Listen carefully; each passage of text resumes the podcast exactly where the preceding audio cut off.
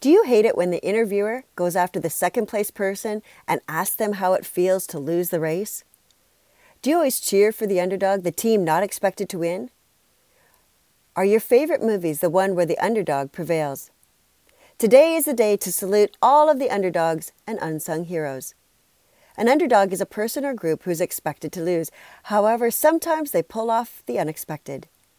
Isn't that what life is like for most of us? So, here are today's hot tips for building resiliency and celebrating Underdog Day.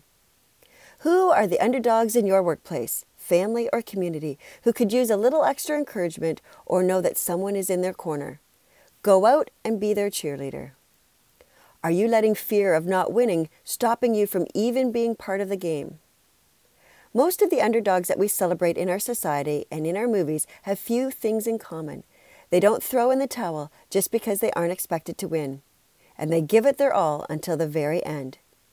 When my son was just starting out in hockey, they used to rotate the goalies. His team was badly beat by one particular team. On the next rematch, my son was to be the goalie. He donned his gear and was determined to stop the pucks that came his way. In the end, they lost by 10 goals. I was fully prepared to go into the dressing room and provide my motherly comfort and you'll get them next time speech. To my great surprise, my son's first comment was, well, at least we didn't lose by 15 like the last time. Improvement is improvement, and who knows what the outcome will be the next time. Good lesson for us all. Discover how to take small t- steps towards a healthier, happier, less stressed you by visiting my website at worksmartlivesmart.com.